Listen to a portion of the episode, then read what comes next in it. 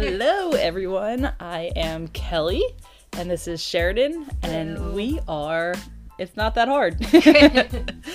a little bit about us. Um, we have worked together for almost 10 years now and are friends in general outside of work. um, and every day we do things where people say it's not that hard, or we say to people it's not that hard. But we've come to the conclusion it is that hard. It is absolutely that hard. Whatever it is, yes. we both work in social media and we work really hard to make people look good. And the clients we work with work really hard to get a great snapshot or video that shows the end product of things to make it look easy and effortless and awesome. But you know what? It was that hard. It took a while to get there, and we wanted to make sure that you knew that it's okay when things are that hard. Yes. So each week we have three topics that came to us or have happened to us or we just have a hard feeling on. And we're just going to talk about how it is that hard. So follow along with us. Feel free to give us any topics that you think are hard. And we are more than happy to discuss how we think it's hard. Maybe we don't think it's that hard, but we can definitely see your opinion on how it might be hard for you.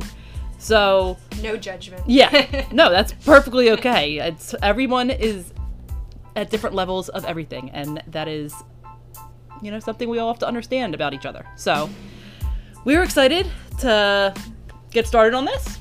Yep. And apparently, when we brought up this topic to Kellie's boyfriend, he reminded us that Tom Hanks tells us that it's the hard that makes it great.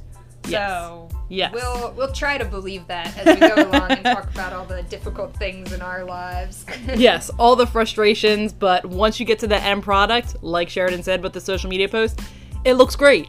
That's what you see every day when you scroll through any feed online. You'll see the end product and it probably looks great. So, we're going to start with with a couple topics. So, this week we're going to talk about following a recipe because COVID and we've all been home and baking is or cooking or following anything is probably happened for most of you. um, eating while traveling. So we can't travel, but we miss there- it. yes, that's something that we want to do so bad. Every day I wake up wishing I could go somewhere else. Um, and then from traveling, the last one is learning a language. So, you know, following a recipe, it might have some things in there that you're not familiar with. It's some from another language, and it's hard to understand. But languages come easy to some people, and it is that hard for me. so we'll start out with following a recipe. So I know that early on in the pandemic, um, baking bread was like the new cool thing to do. Yeah. And I like to do new cool things. And I also really like bread. So I was ready to get on that as well. Um, first of all, this past year in particular, really hard to follow a recipe because for bread you need yeast. And you know what you couldn't find at the beginning of the pandemic was yeast anywhere. I went to literally like six grocery stores, which was not advised in a public health sense to go to that many places, but I couldn't find any. There was none on Amazon. Finally, pro tip if you're looking for yeast or a hard to find basic product because everywhere sold out, go to the more like ethnic grocery stores Yeah. that not a lot of people shop at unless that's where they always shop. Um, so we went to an Indian grocer down the street, Ashk. Shout out. they sure did have a few packets of yeast, and I was able to try to make my bread. But I followed the same exact recipe at first two times, but three times total I followed it. And all three times it came out completely different. The first time, like, did not work at all. They told me to use cold water. Which Every- no. Every baker knows that warm water is how you bloom the yeast. Warm water and sugar. So Well, you know what text what? me next time. I'll tell you no. no one no one in the comments had anything bad to say about this recipe so i followed it exactly and it didn't work at all you can actually see how it all went on my instagram at Sheradies. i saved it in my story highlights of my bread ventures because it was such a, a mess to work with and i was so mad i tried it again the very next day and that time i did use a little warm water and the bread did work out It's still not not perfect. No one's gonna buy my bread, but I ate it, and my neighbor ate it, and we were pretty happy about it. but yeah. Uh, but first of all, all the carbs. I will eat any bread ever. And I agree. Recipes are so hard where I find so many that I want and obviously I pin them all on my Pinterest. And I go to go back to look at them and there's just like some random ingredients that I just can't find somewhere. Even at the normal grocery store like an average ingredient. I'm like, oh, I'm not to make it now. Or I try to sub it out and I just I just can't get it right. I don't I don't know what it is that I can't get it right. I feel like I need the person there showing me. I'm very visual. So I need to, you know, if I'm helping someone, I need to be there with them to show them how to do it. So it's hard for me to follow recipes because I feel like sometimes when I cook something, it'll come out like too watery or oily, but I follow it to the T. So what? I know. On that particular bread recipe, which we don't have a website or social media yet, but when we do, I'll post the recipe somewhere so you can try follow it. Tell me if you have better results than I've had. or what works for you with bread Yeah. because I've seen some ones that look super simple. Obviously, I'm just sitting on TikTok and you know, these people make it look so easy, but bread is just something that and it takes so long, but you the end product's usually so good. And bread's super hard where it can be like you need the for sourdough, you need the uh the the starter. starter. Yeah, which like where do you like I know some people who do have starter that like they usually share. And they treat it like they're Ba- babies. Yeah, it's like how do you even get to starter? It's like a whole process to just figure it out, and like That's too sciency and hipster for me. yeah, and it takes so long. Like I said, end product fantastic, but who wants to cook for? But with this bread, like, you know, you're saying not understanding what something might mean in the recipe. One of the instructions was make the dough shaggy. It should be shaggy. Like, what the fuck does that mean, shaggy dough? I did have to look at, she did have YouTube videos, like, in the recipe, so I had to watch them that time. Yeah. And, you know, I I'm, I'll date myself and say that Gen Z, they're all over watching like TikTok and YouTube. Like they will go and watch stuff. And maybe I'm just old and lazy and I just want to read. I don't want to watch a million videos to figure something out.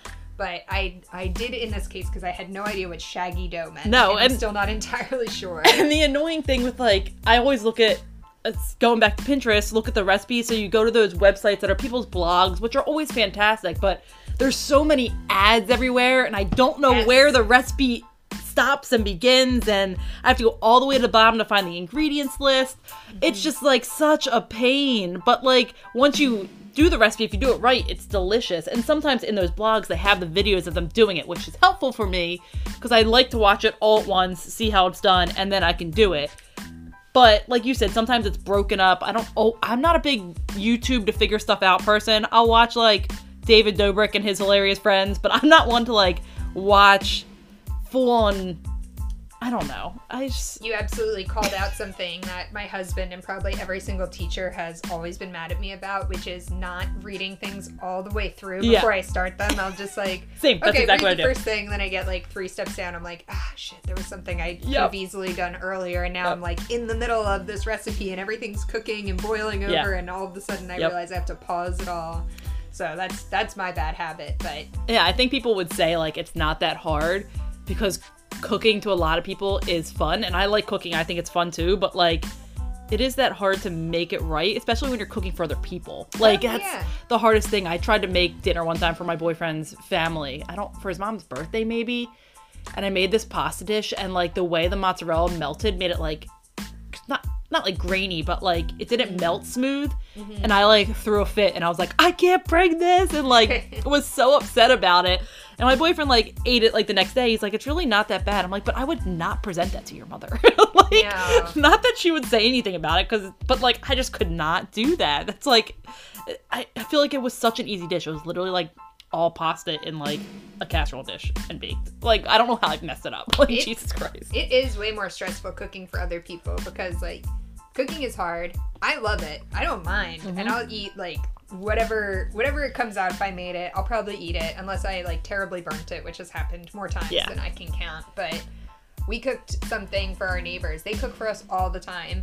Like they just love to cook and we've like potted up with them through the pandemic because they're right next door. Um and their food's really good. And like couple times they've come over here to eat, I've been so embarrassed because I tried to make some like vegan chickpea thing, which like, why do you make a vegan Yeah. chickpea thing when you're cooking for, For other people? people. Like nobody needs that, and I made it way too spicy. Oh. Like none of us could eat it, and I was like. You guys make us burgers and like meatballs and chili and like great snacks and wings and stuff, and I made you fucking vegan chickpeas, Yeah. too spicy to even eat. So that was fun. The one thing I will say that I have mastered is the chocolate chip cookie recipe. I am that's my go-to and I bring it to like anyone that and making dips. I can I'm a really good dip person, so if you have a party, invite me, I'll bring you the dip. That's know- how I got my job. Did you know that? And how many times have you brought dip into the office? A million. Have you? No. Have you? I haven't, but that is how I got my job because it, during my interview, um, I said that I love making dips, and shout out to Celine. She was like, "Me and her are gonna be best friends," and And you proceeded to never, bring, a dip. Hey. I'll bring you donuts any day.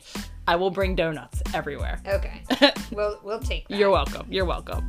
Well, talking about like also besides the ads because like that is a whole barrier in itself to just figuring out which recipe you want to use because they're literally all like that. They all have a blog first which is bad enough but whatever that can be there. But it's all the ads that pop up and then when you're trying to look at a recipe on your phone it oh keeps oh my like god, they're the size of your phone. and the ads just block them and then you accidentally hit them. So like that's the worst. But then really like those recipes online you have to read the comments. Yeah. the comments have so much information but you have to read a lot of them to get that. So it's not just if you really want to like get the recipe as right as you can the first time like you got to go through what other people have done. Mm-hmm, because some of those recipes like people didn't even actually do them. Yeah. like they might have just put it up there. Yeah, But- I feel like a lot of people, not that these bloggers pay anyone to do it, but I feel like a lot of people are just like, the first 10 are always like, I love it, it's great. And you're like, "Eh, I don't know if I believe that. And a lot, another thing that's like so confusing about recipes is like a lot a lot of times recipes come from other countries right so like you cooked like an indian dish or something like that and it's like there might be some words in there or some ingredients that you're like what is this yeah so it's like what you know how do you either Yeah. find this ingredient you know So when we were in Thailand, um, because my husband and I have traveled a lot, and it's awesome. And eating food like while traveling, it's my favorite thing It's the best part of it, favorite thing but it's hard. Yeah. it's hard to like find good food and like make your way and make sure that you're kind of like getting the things that you want to try.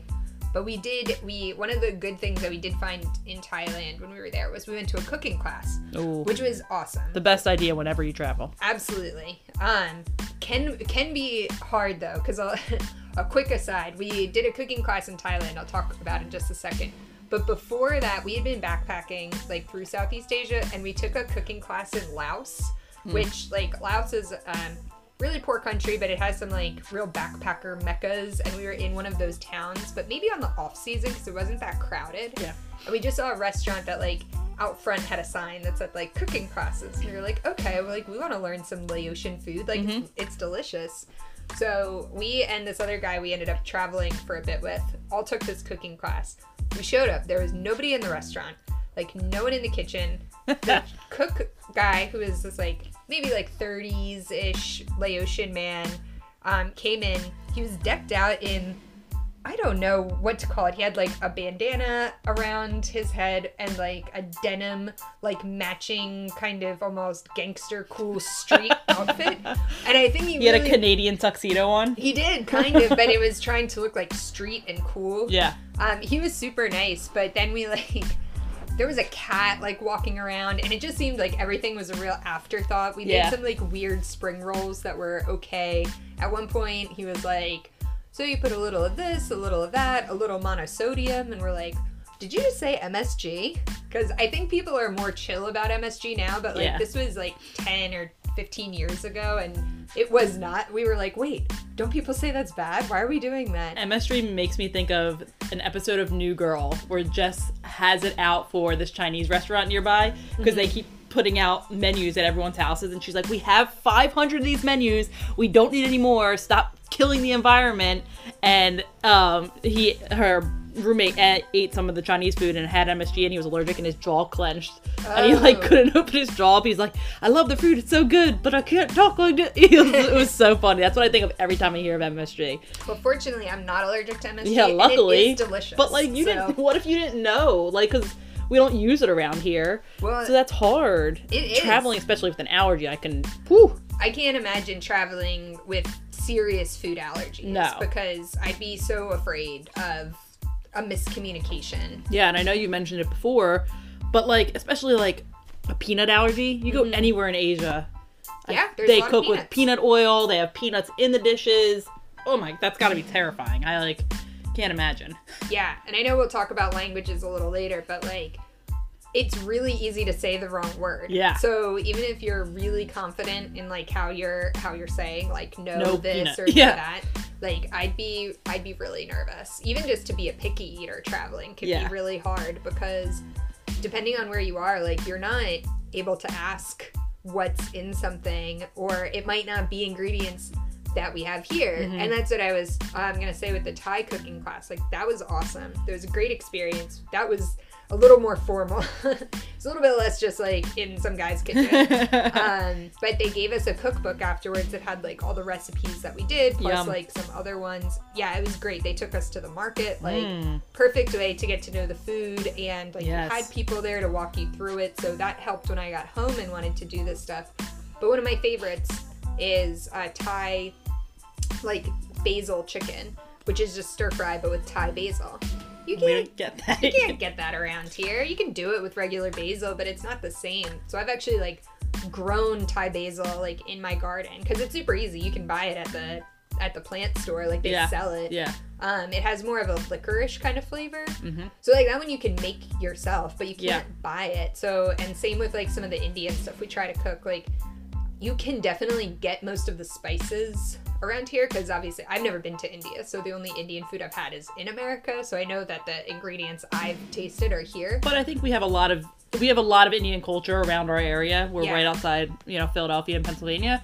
So I feel like there's a lot of Indian culture, and I've seen so many Indian stores. So I think that that at least will pay to any benefit. But Yeah. Yeah, same- There's, there's just so many Yeah. different spice, and like Ooh. a lot of it is spice blends. yes, And they all specific to each person too. I know, like watching, I don't even know the Great British British Bake Off. They like when they show them in their homes, they're like, "Oh, my mom, you know, I'm using my mom's curry recipe," and you're like, "What?"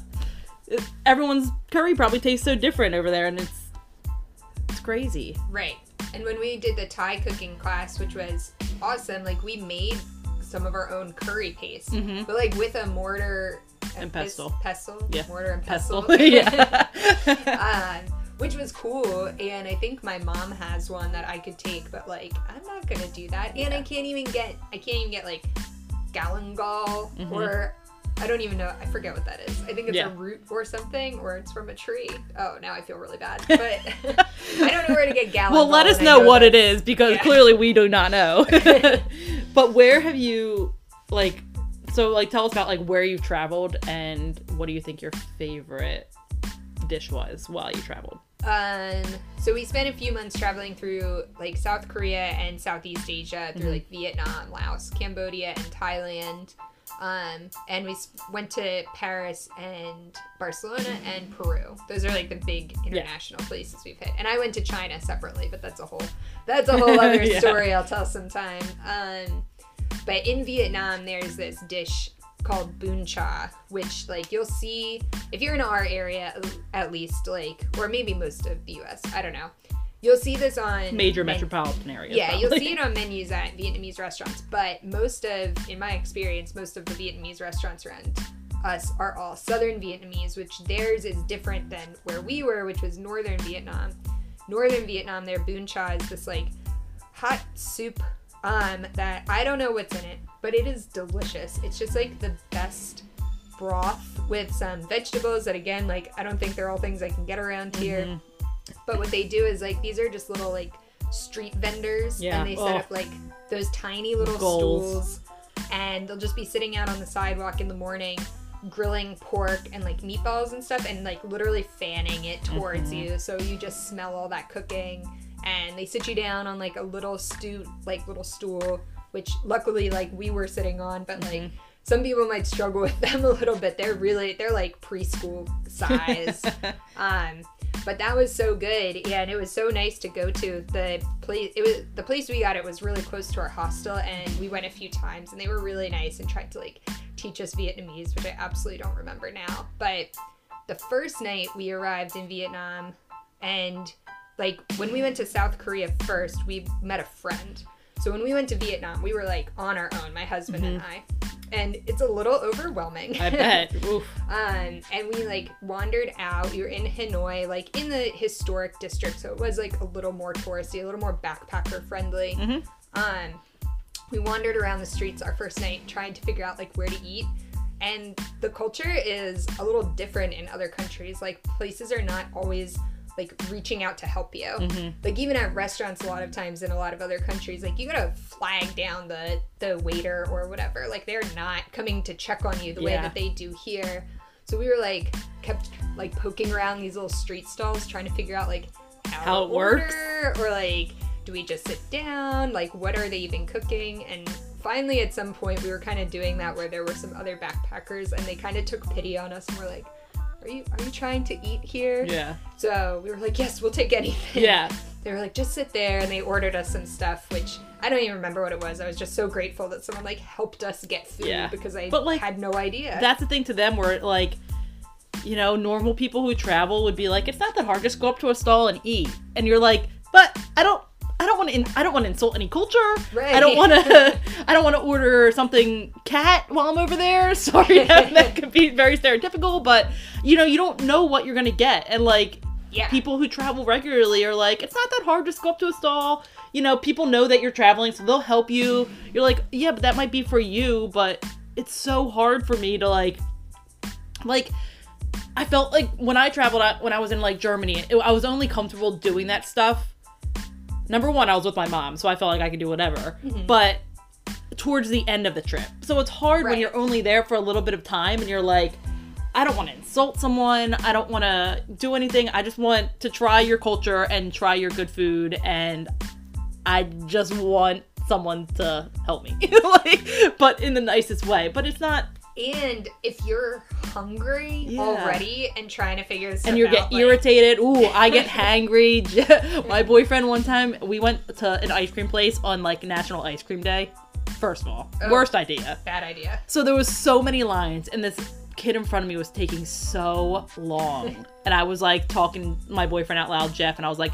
It's not that hard. Like, why can't people just pick a flavor? Like, we've been standing in line for an hour. Just pick a damn flavor. Like, so I am not good hangry. My blood sugar goes low. I get, mm, I am not. That's definitely Which just- is hard internationally. It is, and that's definitely just a general travel tip because we ended up a few times on um, like bus rides or train rides or something where they were like, and this is all Southeast Asia, and you just like you cannot assign an American timetable to what happens there. Like it's just a totally different speed of life.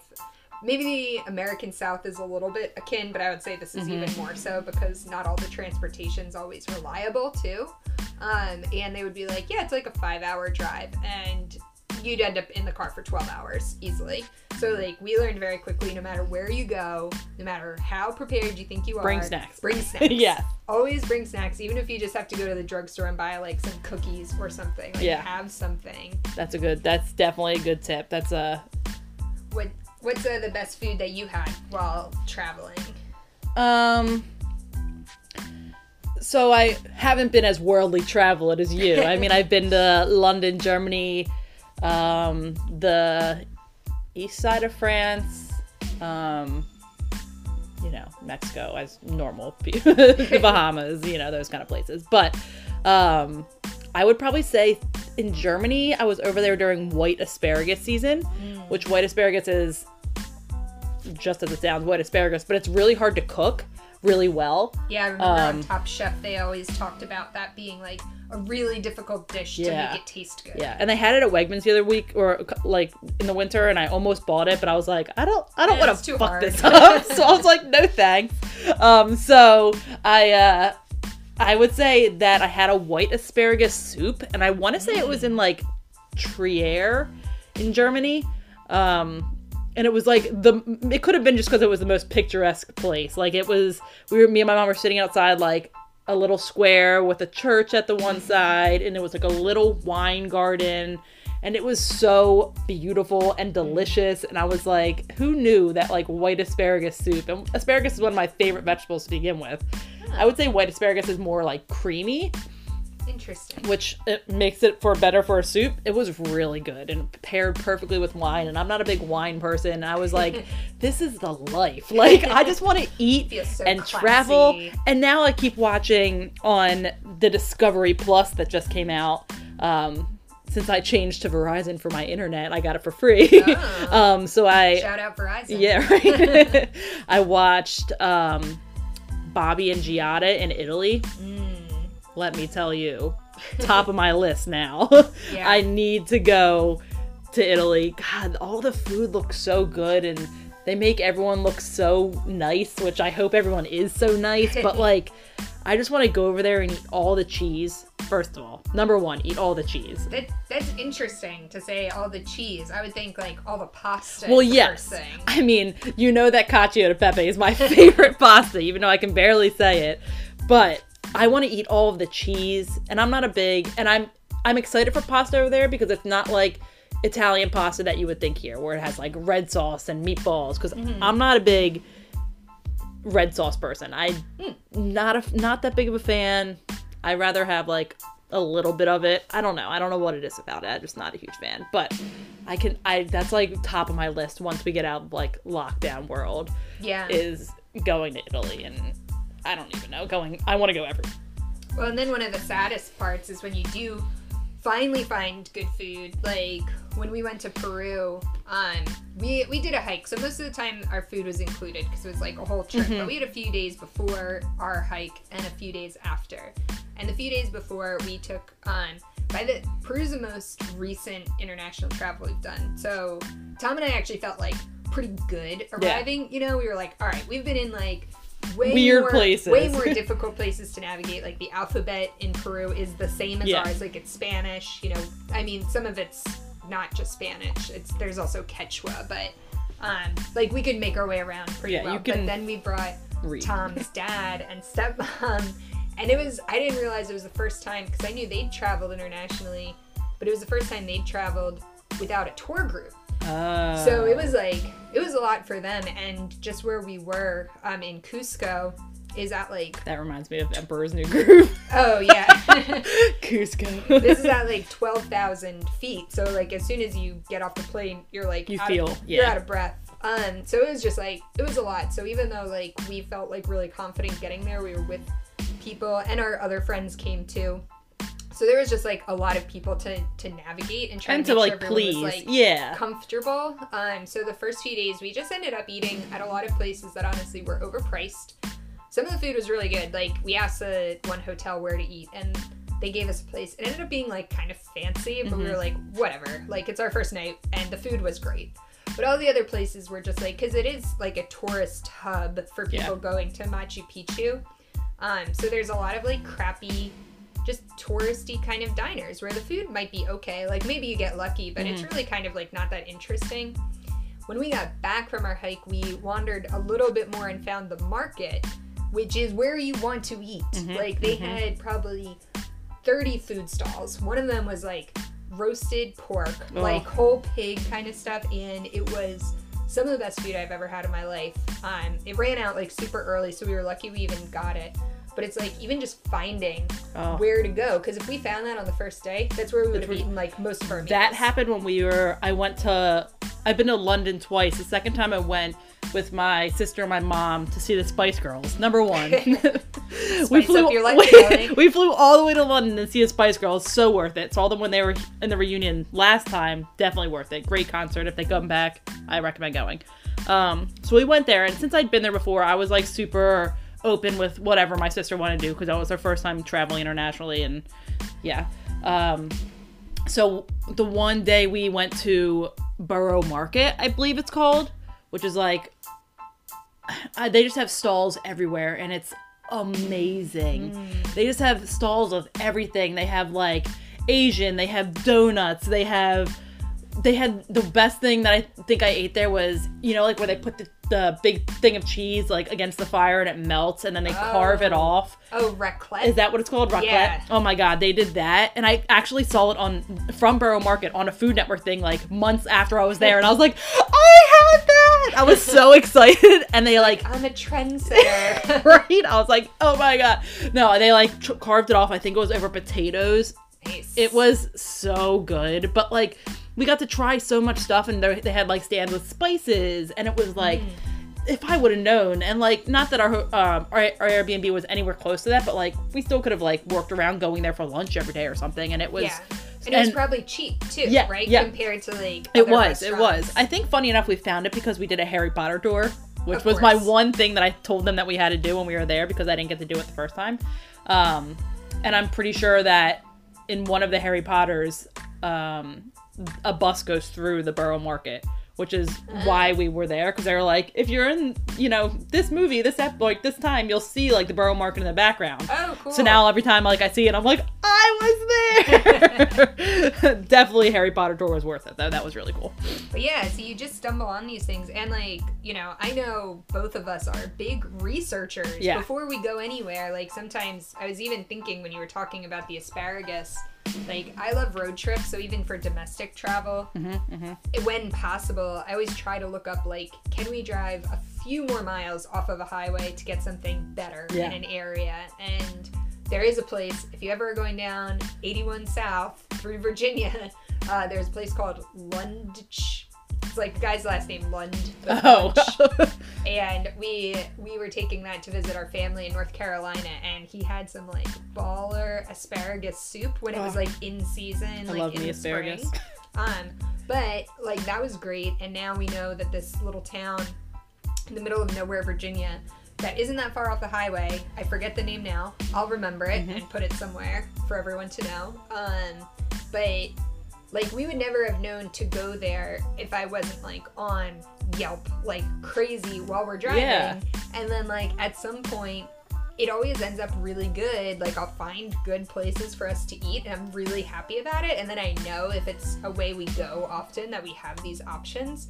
But like it gets to be tiring, even though I like that kind of research. And like, sometimes it's hard, read through. overwhelming because Yeah. it's like you're like oh just pick you know what are you what are you thinking just pick or plan it out especially like i mean i know our boss planned a whole trip out west and she planned it all based off what she saw on instagram pretty much which is really cool but when you're looking stuff up there's so many cool food places on instagram especially like in random towns and you're like oh i want to stop there or stop there but it's so hard to like figure out which ones are worth it and only so many meals a day you can eat because Right. if I could if I could travel like my boyfriend and I are totally different where he wants to travel and like if we go to Italy he wants to see like you know Leaning Tower Pisa and all those touristy things where I'm like You're I like, could eat. I could care less about seeing touristy stuff I want to act like I'm there and I want to Yes. eat everything like I want to act like I live there that's how I like that's how I like, like traveling I don't hang at a cafe. Yeah, I like sitting- people. and that's exactly what me and my mom did as soon as we got to Germany. We like got back to our we got to our Airbnb, like took a quick nap and wandered around the town. We were in Kaiserslautern, Germany, which is a US based government town. So it's everyone pretty much speaks English, but like right in the square they had like a little cafe with all these chairs outside. So we like sat there, got beers and literally just I think we had like fries with which were delicious and just like watched people. Cuz like we've never been there before. We were all like this is so cool. Like- Yeah, like oh my god, they're German. yeah. but like it's so cool like when you go to different towns because it's like midday you see people coming out of work or like just coming out of their houses and just like living life. yeah, eating or just sitting down and drinking a beer midday and I'm like, I what First of all, why don't we America. drink more What? midday? I But when so when you have friends Mm-hmm. that are like the people that find good places to eat or like good Airbnbs or these like cool Yeah, you. just just remember it's a lot of work. It's not easy. It's fun. We like to do it. It's a good effort and always worth it. But it is hard. It's Yeah. a lot of work. You got to read through a lot of stuff. You're like no one's just stumbling on that. Sometimes you do, but a lot of times you're like reading through blogs, you're reading through Yelp Ugh. reviews, you're reading through Google reviews. Shout out again to Celine, our uh, our online reputation management specialist that'll join us one day to talk Oh, she's like begged me to. um, but like it is just finding those places, and you know, for like for us, like that eating while traveling, that's a huge part of it, especially if you're going somewhere far abroad. You know, if I'm going to New Jersey, I don't really care as much. Although, like, maybe I want like pizza from Mack and Manco's. Like, Yeah. even- so even New Jersey, like, Yeah. I know that Yep. there's stuff I want to get while I'm there. Yeah, but it's still, I mean, like, takes so much work. So like, yes, it you make it look easy, but like, Yeah. It's still hard for you. I will work for food though. It's fine. I literally do work for food. Yes. That's what I do. With, I do social media for a donut shop on the side, and they don't pay me, and I just post photos. They pay you in donuts. They pay me in donuts. Yes, so I totally. I get donuts when I want, and that's that's all I need in yeah, my life. So if any food places are listening and need some social media help, we will work for food. yeah, absolutely. Uh, so I know you talked uh, that Italy is like your next kind of big goal. Whenever we can travel one day, we're very safe about Ugh. it. But like someday you'll get to Italy. So I know you were saying that you were practicing your Italian. Oh yes, I am. How's that going for you? Is that easy? it's actually a lot easier than I thought it was going to be. Oh, so right. I use an app called Duolingo. Duolingo. I say it wrong every time. Duolingo. and that's so- in English, and you still say it wrong. See, I can't. I'm just not good. When so languages in middle school and high school and college were I took Spanish in middle school and high school, which in high school I would just shout out to Senora Satterfield, but I would on test days I would sit there and I'd be like, I don't know what it is because I didn't. So she'd be like, coming at lunch, and then basically would just translate it for me, and I would pick the right answer. Which thinking about now, Italian's very similar to Spanish, and I'm like, how did I not get it? because I'm getting Italian like perfectly fine, and maybe that's because I do have that pushback Spanish knowledge in my brain. yeah, I'm sure that helps. I'm sure it is, but and then in college I took I did take Italian Uh-huh. for two semesters. Um, the first semester the teacher didn't give a shit, so she like passed everyone. Second semester was a super young girl fresh out of college who was like, "Okay, last semester you learned this," and we were all like. No, we No. didn't. so she was real not happy about having to reteach us everything. Um, that was a whole nother Do you ever feat. have one of those teachers that comes in on the first day and is like, "We're only going to speak this language in class," and I three, like three days later, that's totally out the window. I yeah, I like I feel like I didn't just because if someone said that I would have been like, "No, you're not." like I think I would have straight up said to my teacher, "No, you're not," because you can't that's insane. Like that's I don't understand. But the reason I started learning Italian is because I watched Bobby and Giada in Italy. and Giada who I'm sorry if people love her. I can't stand Giada. She drives Yeah. me nuts. Just because I would hate when she would like be talking about recipes and would say the word in her Italian accent, which I get. She ha- she speaks Italian, so I understand she's saying it the right way. She just smiles so But big all the She time. She just drives me insane. So cheesy. she drives me insane, and she's like really pretty and is really skinny, and I don't understand it. Anyway, because she all she does is cook and eat. I don't I don't get it. Um, but I watching the show and I was like, I just want to be able to go into these places and be like, I want this and speak it in Italian. And I know that they'll probably laugh at me because I hate that when I go to another country. I try so hard to not insult people and I want I know like some countries don't like when you don't speak try to speak their language. So I'm like trying, but I just want to so bad and I want like them to not make fun of me. well, I mean, I think from my experiences traveling, everyone makes fun of Americans traveling, and probably makes no, I because it. like it's because it's okay like it's okay to make fun of us traveling and i i try to do the same thing like i want to be respectful wherever i am and i i have always been mindful to look into that when i know like some of the cultural norms are very different in Mhm. places um, especially places that might be a little more conservative yeah. you know i don't want to like go into a temple somewhere with my shoulders showing and realize that like that's really offensive um but i think that in I think most people appreciate you trying to adopt Yeah. the language, and I think that's like a typical like stereotype that's probably accurate enough against American tourists is like they don't even try. And Yeah. it's like you know, at least give a little bit of effort. And like, I took French through high school and college, um, which like I picked up well enough. Like, I think my pronunciation has always been okay. I'm not gonna say any for you to judge me on it, but like, I think I was always like pretty okay on it. And I was a decent. I was one of those students that could totally get by with like some of the bare minimum Yeah. and like still do all right, Mhm. which like by the last semester or two of college french totally caught up to me when they Mhm. were like expecting me to actually know french and i was like bonjour Uh. like i don't know so i barely scraped by but i could like brush up enough on it that um when i went to paris uh, like seven years ago i had been out of college for a little while so i hadn't been using my french but i looked up a few things to try to like ask Refresh, yeah. directions you know be able to order at a restaurant And ask for a bathroom always look up how Oh, to ask for a bathroom Girl, I could say, "Can I go to the bathroom?" in Spanish because that's all I did. It's Puedo ir al baño and Puedo ir a tomar agua. Can I go to the bathroom? Can I get a drink? That's literally all I know how to do. even if you only know how to say the word bathroom people will usually yeah, get it yeah, But when we were in Paris, like my my husband, he had just become my husband because it was our honeymoon. Um, was so impressed that I would like you're like, go, oh, go up to people and like ask a question in French and get an answer or like mm-hmm. order something and like we would get what I asked for. I say which croissant. has not always happened in other countries when I've tried to use the language, but I had to like tell him that I was really flattered that he was so proud of me. Every single person answered me in English. Yeah. Every nobody answered me. But that's like the hard thing is like I sort of want them to answer to me in their own language. Like Yeah. I don't know. No, and I think I mean I think to learn a language like it's real it's hard unless you you're know? immersed in the in it every Right. day. So like I said earlier, I was like, you know, I felt uncomfortable in Germany saying things until I was there for a while. So like yeah. I don't I think it's like thank you bye like something like that and like when you get a drink, you know, you just say tschüss. So like those things like I could say and be perfectly fine with.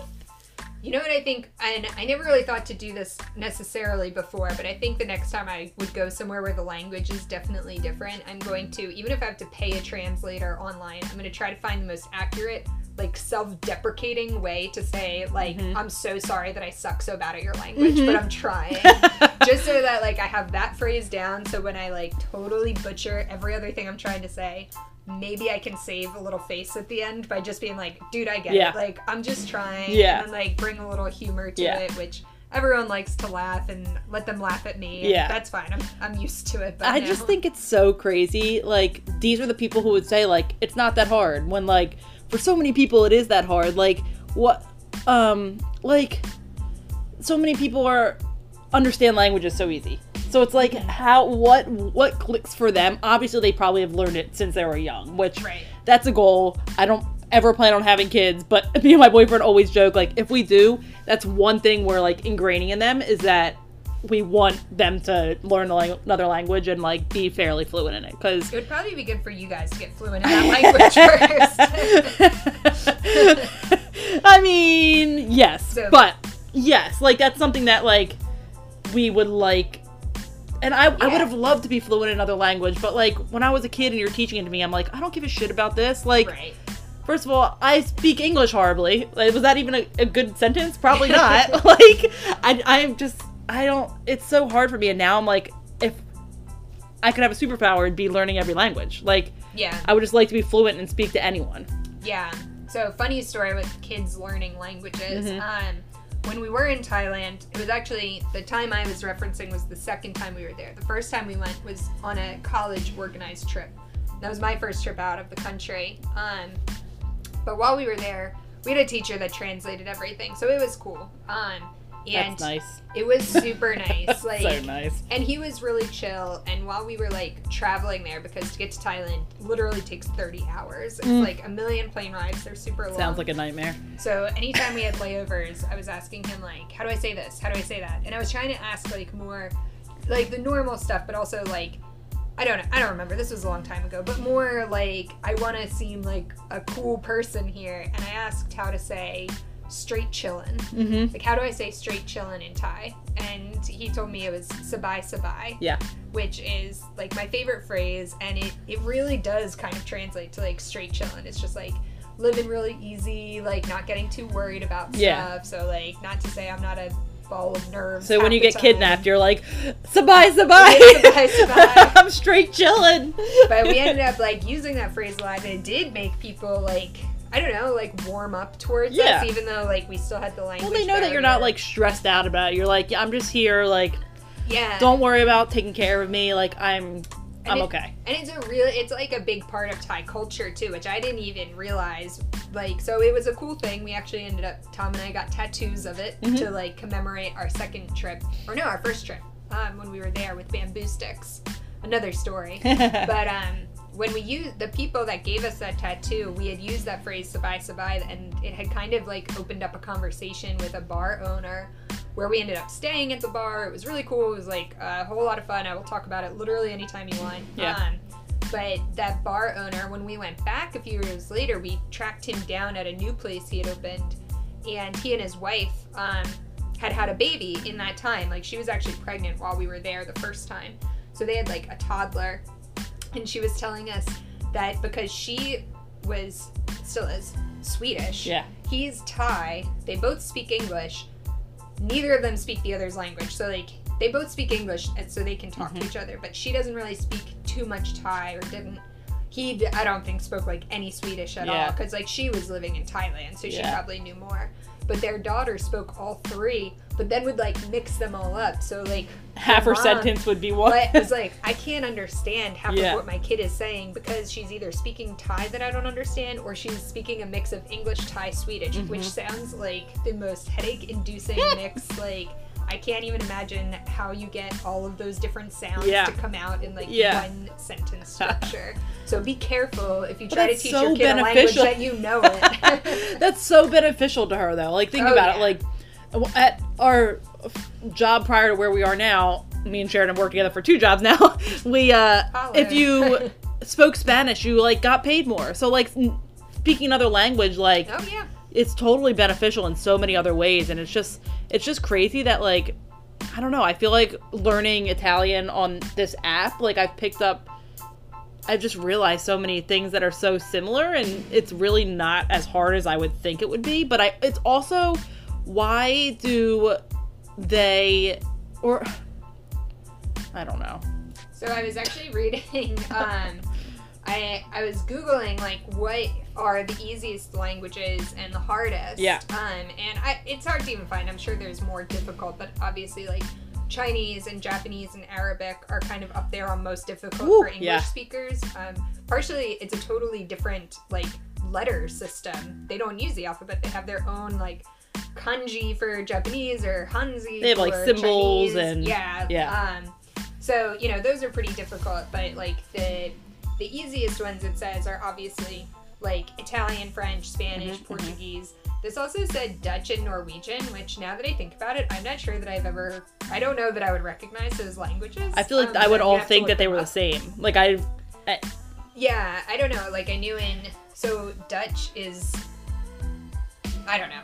But anyway, so I was reading and it says like 600 hours of study would achieve general professional proficiency in speaking and reading. So I'm guessing Duolingo probably tracks how much time you've put into it. Yeah. So you can kind of see like when you feel I mean, I don't know if you need to get to professional proficiency. I would like to, but I feel like in there. schools they always like. I get why they teach you the breakdown of things, but I wish they just taught me how to say Yeah.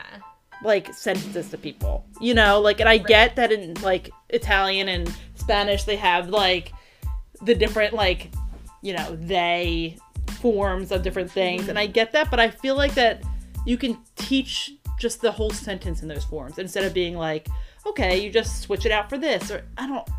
Right. I feel like they they break it down too much, and I'm like, just tell me how to say, I need to eat somewhere, or where can I find Right. somewhere to eat, or and everyone learns differently Yeah. on every subject. Yeah. And I have to imagine languages like people can learn vastly Yeah. differently. So that's got to be really challenging.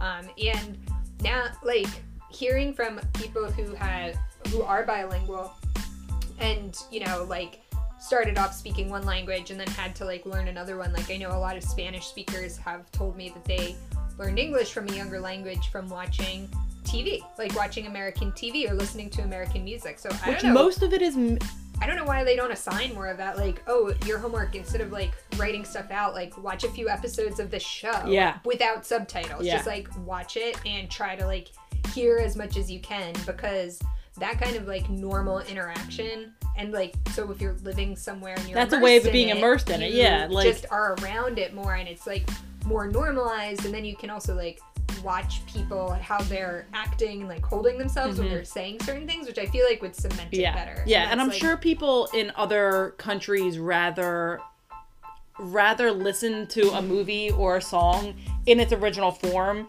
than like listen to the translated version of it. Because it Right. probably has a translate so they understand things more because i mean how much stuff is just in english you know? Like all movies are in english songs are in english and don't get me wrong when i was in germany i didn't know a thing that they- they're singing on the radio. It was all german songs which like surprised me. I'm like what do you mean? Like i know that there's so many like great artists and stuff like that out of germany and other countries and everything like that but like i feel like that everyone over there knows english songs so you would think that maybe it was just the radio station i was listening to but you know it's it's when people come to america they're so immersed in it but i don't know Yeah, and I mean, it is, I mean, stuff is always translated differently too. So when something is translated from one language to another, you lose something. Like you lose Mhm. meaning because it's just the way that our languages work aren't always the same. So, like, I know people are probably, as far as anime goes, I don't watch a ton of anime, but I like um, the studio, like, Ghibli stuff, like Spirited Away and Sure. like those. And there's one that I tried to watch. Um, that's about tanukis, which are like a Japanese like mystical dog raccoon Okay. thing. I don't know. They're really cute. In Super Mario, one of them like Mario wears a tanuki suit, and it's funny. So yes okay just- so i know what you're talking about yeah, so I Yeah. just like the character. So we tried to watch that movie that's about tanukis, um, but we didn't feel like reading subtitles, so we put Mhm. on the dubbed version because Studio Ghibli actually gets really good, like famous actors the from voiceovers. the U.S. to do voiceovers Okay. for English. Um, but when they translated it, they translated it to raccoon, so they weren't even saying tanuki. And I'm Yeah. like, no, but it's not. It's not a raccoon. Like, Yeah. tanuki is a very specific thing, not a raccoon. Mhm. And that totally ruined it because the whole reason I wanted to watch it is because it was about Tanuki. So Yeah. anytime you're translating stuff, you don't even know. If you don't know, you don't know what you're losing Mhm, out. So it is nice to be able to to know what they're actually saying. funny enough there's this book that i bought forever ago and it's called my i believe it's called my beautiful friend and it was i bought it even before the show came out and there's a show they made into a show on i think it's hbo and the show on hbo is in all italian because that's like where it takes place and everything like that and it takes place in like the 50s in italy and i like watched the show and i had to watch it with subtitles obviously because i don't speak Right. italian but now that i'm like am so interested in it like i want to watch it to learn more yeah. because I in my head that's like one of the easy, free ways for me to like immerse myself in watching something Mhm. that speaks that language. So I want to try to figure it out without having the subtitles, which are helpful and stuff like that. And I love the show. I hope they continue with it. But No, I think that's a great idea. Yeah. I, I always loved when we were traveling abroad or even at home on the Spanish channel because that's the only one that we have in another language Mhm. around here. Um, I love watching like movies that I'm a little familiar with from the US but like dubbed in another Yeah. language. That's always so fun to hear the different inflections that they put and it's a totally different experience even when I wasn't trying to like grasp what was being said yeah, but just to watch a movie and not understand the language made it like a really different experience and sometimes like kind of funny because maybe again like I don't know that language so the inflection might have been a totally appropriate translation to Yeah. it for people that do speak that language but to me I'm like well that just sounds silly now I know. they're like raising their voice at something that makes it sound like really like funny or high pitched when it's like a really serious moment yeah. Coming off that, I I'm pretty sure that when I was in Germany, the TV was playing Finding Nemo. So Finding Nemo in German, when German's such a Ugh. harsh language, it was like sounded like they were yelling at each other, and I'm like, but I know Nemo's not yelling. I know. like, My friend like, in high school took German and he loved it. I wish I would have taken German, honestly. He used to yell at his little sister in German because he said that English was too forgiving of a language. Well, Ce- Celine, who we keep bringing up, her parents are German, which I'm sure she'll speak about whenever she comes on. Um, and she always joked that when she used to have friends over when she was little, everyone used to think that her parents were yelling at each other, but they were just speaking in German because that's just how the language is. It's very rough and but it's crazy when I'm over there because I, I felt I didn't feel that, you know, like I Right. felt like everyone was honestly very welcoming and I think one of the things that I um tried to do when I walked into place was make it known, not that they couldn't probably already tell that I was American, but make it known that I spoke English, you know, so they would be like, "Hello," like when you come in and I'm like, "Hi, how are you?" You know, I would like say say it back to them so that they could hear that I spoke English so they didn't they didn't try to speak to me in, Ger- in German, you know. So that you get that look on your face, like bug eye, yes. like your jaw drops a little bit, like uh. Yeah, yeah, exactly. Like when they're like, okay, this much, and I'm like, uh. yeah. So I like would make it known, and obviously, pretty much everyone spoke English, so it was like easy. But oof, my mom could not. She's she's not one with people not understanding her. Even the telemarketers, or like when she would when did she, she, would, like talk louder? Yes, she would talk understand? louder and she would like you can tell she gets a little frustrated, which like all of us make fun of her for it now. Like Mm-hmm. when she would have to call like the bank or whatever, she would like get so mad and all of us would be like, chill. Because I mean, me and you have worked on the other end of that. So it's like I try to be so nice to people because I know it's not necessarily their fault and it's not especially in another country it's not their fault they don't speak english so Right, yeah. i'm always like hi how are you and then like my mom would be like oh i don't understand and i'm like I'm sorry, we don't understand. You know what I mean? Like she gets frustrated with it, which I mean, it is frustrating. I don't blame her, but like I try to be like super happy about it because I'm like I don't want someone to think I'm being mean or Right. you know, I just I just don't understand you. I'm sorry. Like we don't speak German. My mom would just be like, I don't speak German. I'm like, you're in Germany. Stop acting like Right. you're like, gotta, like, compromise Yeah, like here. like and like she, she I, and I know that she didn't mean it in like that way. It's just her getting frustrated. Right. But I'm like, and hungry. Yeah. You should have given her a snack. I know, I know, I know. No, I, Something worth it though is Google has an app that I mean everyone has Translate on there now, but um everyone ha- you can download like a thing that it can access your camera, so you can put that over menus. Oh, sweet. So to that's make definitely it easier Yeah. to eat abroad. Yep. See, because it's hard.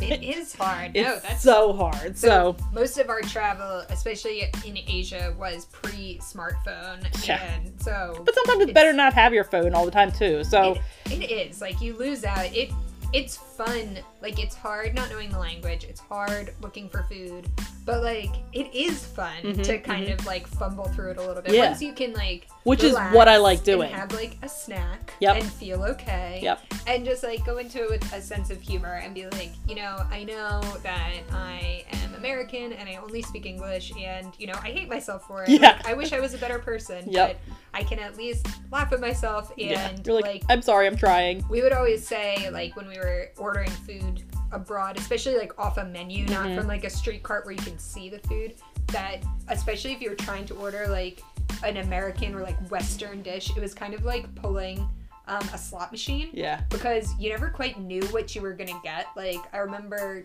someone we were with tried to order like spaghetti with red sauce in laos do not recommend trying to do that. It was like barely cooked macaroni with diced tomatoes. Ew. Uh... And no sauce, just diced tomatoes and some kind of like shredded cheese, but not parmesan, like big pieces of cheese on top. I did not order that and I always will recommend like unless you're going to McDonald's or something, Yeah. don't try to order food that's not from that area. Like just eat what's there. It's going to be better no matter what. Yeah, yeah. So we the difference between me and my sister when we travel is my sister likes to plan everything out. so when we went to London, she was like, "Okay, this day we're going here, this day we're going here, this day we're going here." Which again, it was her first trip, so I was like biting my tongue being like, "Okay, I'll just go along with it." When me and my mom went to Germany though, we first of all sort of just went by the seat of our pants because my stepdad works for the government um, and he was had to go over there for a trip and we were like we're just gonna stay with you. But we went a day early so we got an airbnb for that one day and then when he came we stayed in his hotel room which first of all was a single like king size bed or whatever. So mm-hmm. like my parents slept there. I tried to sleep in the bed with them at 20 five years old. Just what every 25 year old wants to do. but my mom snored so bad, so I slept on the hard ass floor in the Uh. hotel room. Which, whatever. It was the same in every language. I, yeah, whatever. It was fine, but the bathroom was like all glass, so my stepdad had to get up to like go to work in Germany, and I was like asleep, like trying to sleep the other way because he's showering like in the glass shower. Ridiculous. But the whole thing with my me and my mom's trip is we didn't have anything planned. We literally booked it like two weeks earlier.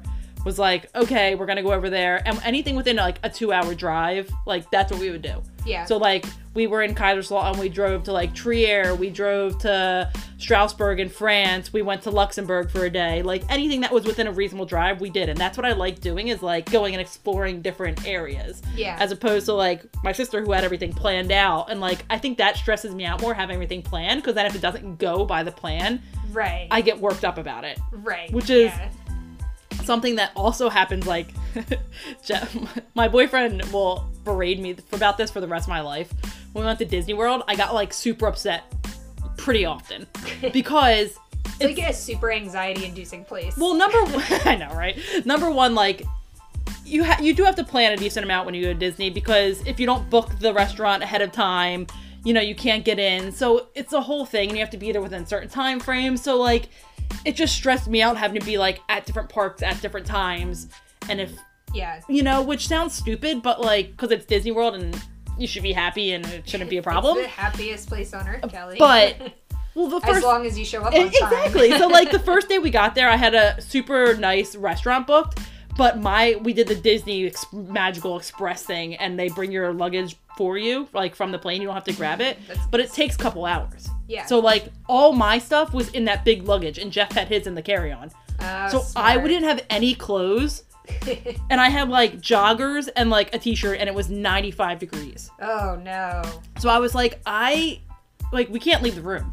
Like Packing for traveling is a whole other episode. Oh my I God, talk yes. about so many times that's been so difficult. yes, that is but like I didn't like I was like we can't go anywhere. Like we can't like so like we missed the appointment, which like if you miss the reservation in Disney, it's like 50 bucks a person. So I lost like a 100 Oh, bucks on it. which like sucked and like i tried to call and cancel but i like pushed the time back because i was like oh i'm sure it'll be here the whole thing was it's just like so stressful where it's like it really shouldn't be that hard. Like it's not that hard. I had everything planned out but like Right. Even And when you have a plan. that's why i like like sort of like going and not so we're going again in december. So he's like are you sure you want to go like jesus christ last time it was a nightmare.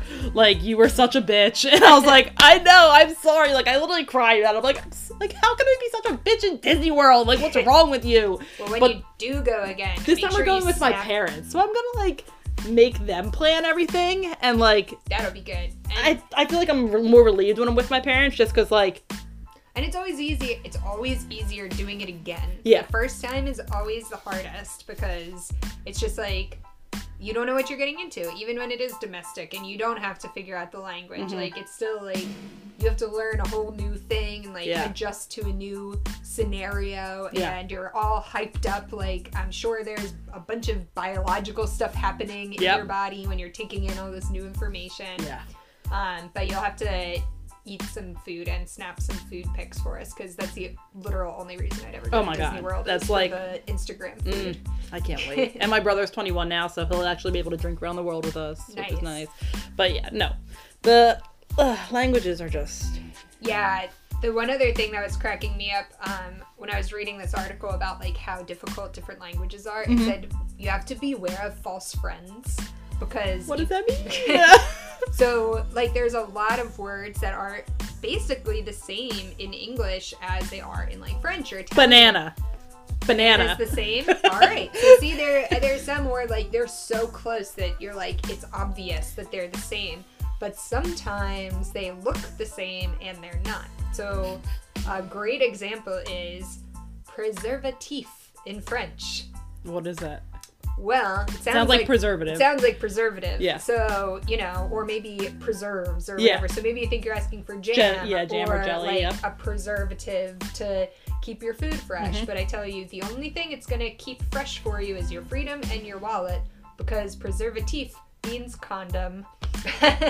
Oh. so I guess it's preserving your money because you're not gonna have kids. exactly. Oh my gosh. So you got to be How- careful. And that one I looked up, but I, I have a little experience with a false friend from Thailand. See, that's what makes me so nervous is that like I Right. want to speak their language, but what if I say something so stupid and the person's not like able to joke about it and be like this bitch is crazy. well, then you'll have a great story to come back to I know, but still.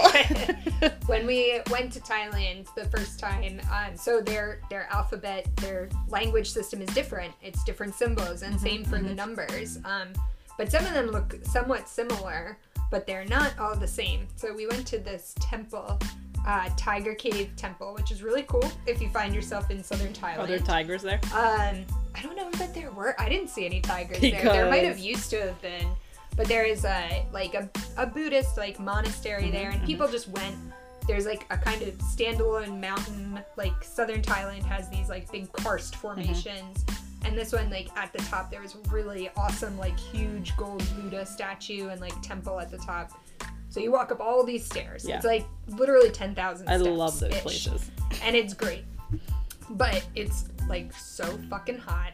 And the steps Ugh. are not like normal steps. They're super. I don't know if I can do that. Like that's my only downside about wanting to go to like Southeast Asia is because like when I'm hot, It's tough. I am not okay. That's a tough one. I, I will say that's tough for me too to like adjust to. I've gotten a lot better over the Yeah. years, but it's it's a hard one. So we went and we were going up, and like I'm just dying. I, I'm just dying. Like I definitely was, if not the last person, one of the last people from our group to reach the top. Yep. Just like sweating buckets. I think I was not dressed appropriately, but I'm like chugging along, drinking like all my water, like making my way up, and every so often there would be a marker on like what step you were on. Mhm. So we got to one part and I was like, oh wow, like we're 5,000. That's like practically halfway. So I was like feeling good. I was like, that wasn't that bad, man. I'm like way too tough on myself. And then somebody not so gently reminded me that the symbol for two in Thai looks very much like our symbol for five. So where I thought I was halfway, I was actually not even 25% Oh my of the way god. and I was depleted again. I was like, you know, you could have just not told Yeah, me. like- I would have just kept going and been like, why is this taking Yeah. so long for the second half? Oh. So Oh. those false friends, man, they'll get you. But I, I like there's just so much that it's like and especially I mean it's hard cuz in so many languages it's like even just like the a little change of the letter on the end changes Right. the whole word of it. right, So like or how you say it. Yeah. Like even, I mean, in like Thai or lots of Asian languages, like there's a lot of tonality Mhm. where literally the way you pronounce it makes it a completely different word. But I mean, that happens. It's a specific thing to some of those languages, but that happens to an extent in other languages because I've certainly like asked for things and had people like look at me like I'm crazy, like they had no Mhm. idea. They either couldn't discern what I said at all, or like in South Korea, I tried to ask for a bottle of water at a spa and they gave me a towel. and it was such a chore to get that towel that I didn't realize I asked for. Yeah. And this is not a tonal language. I thought I was feeling pretty good Yeah. about how I asked for water. Apparently, I, I feel like that's a standard that you need to know from any country. Like you is. before you go anywhere, whatever their language is, make sure you know how to say water. Water and bathroom, Yeah. and maybe like place to sleep if you don't have that already Yeah. arranged. Like those are some really key things to be able to find Yes. when you're in a bind. You don't want to have to wait when you're dying if there's at least I think bathroom's the most important one though because that's also a whole other episode is Oh, like God. using and finding a bathroom in another country. Totally totally different thing. So you want to be able to ask clearly for that one Yes. and say thank you. Yes, we'll add that to our traveling one. Yes. We'll do a whole a whole travel one at in addition to our whole There- language. There's so much stuff that's hard, but you know what? Like Tom Hanks said, some of that hard is what makes it great. Yeah. Because otherwise, our stories would be really. I was gonna say you wouldn't have anything to talk about. I mean, it's it's there's so many life experiences that you know it's just little things. And i feel like that we think of we hear our parents and or grandparents and they're like oh we've traveled and done this and that and this and that. And like you don't you're like, oh, that sounds so cool, but you don't realize that you're doing that too. Like, Right. you're traveling too, and like someday you'll be able to tell your family, nieces, nephews, whatever, like, oh yeah, I've been there, and they're gonna be like, you're old. Why have you been there? You know? And then they're gonna not know how to do something that I think is really easy, and I'm gonna be like, it's not that hard. And then they're going to pull out their like iPhone 5000, and I'm gonna look at it and be like, what the fuck is this Yep. noise? Like, I do that kids, now.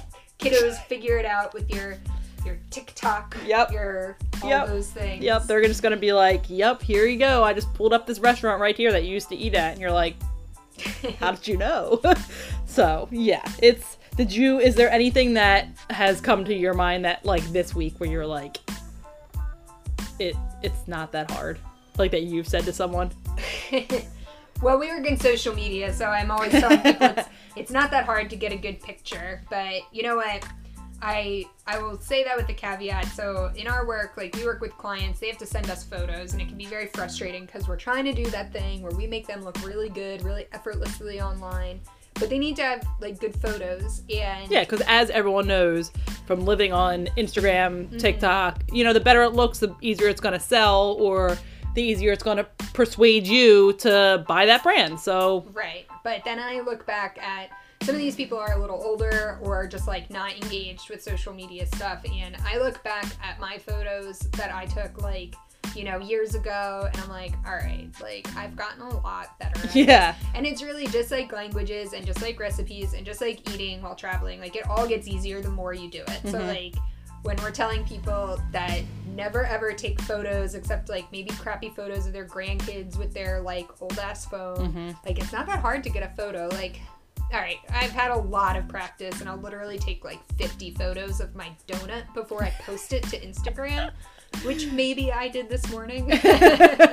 I know that pain all too well. So it it is that hard, even Yeah. though like once you get it, you get it. But Mm-hmm. until you have that like light bulb moment, or you've just done it enough times that it's easy, it is that hard. So don't don't let us tell you it's not, yeah, and tell us what's hard for you. Yeah. Like what's something that was hard for you, or that you said isn't that hard this week. yeah, because I'm sure it happens every day, and you don't even realize it. You'll be driving, and you're like, turn on your turn signal. know. That one it's not that hard. That one is not that hard. I don't want to hear that from anyone. It's not that hard. yes, but there's so there's just so much that it's just like what I don't how